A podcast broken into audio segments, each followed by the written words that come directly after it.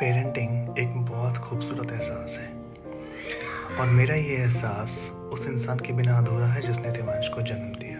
जी हाँ मेरी ex wife हमारे बीच कुछ डिफरेंस ऑफ़ ओपिनियन कुछ डिफरेंस ऑफ़ एक्सपेक्टेशंस प्रायोरिटीज था तो हमने ये डिसाइड किया कि हम दोनों अलग हो जाएँगे।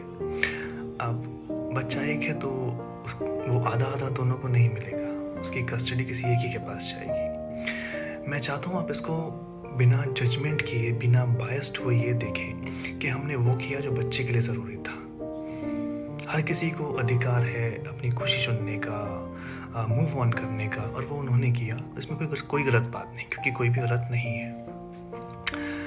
जिस चीज़ को आप सिंगल पेरेंटिंग की तरह देख रहे हैं, मैं उसे डुअल रोल पेरेंटिंग देख रहा हूँ, जहाँ एक इंसान दो रोल निभाता है, माँ और बाप दोनों का। वो कोई भी हो सकता है। इसने मुझे मेरी रियल स्ट्रेंथ से इंट्रोड्यूस करवाया कि मैं ये सब कर सकता हूँ। मुझे आ, इसका पहला एक्सपीरियंस तब मिला था जब रेवांश पाँच महीने का था। तब करीब एक महीने तक मैंने रेवांश की देखभाल की है।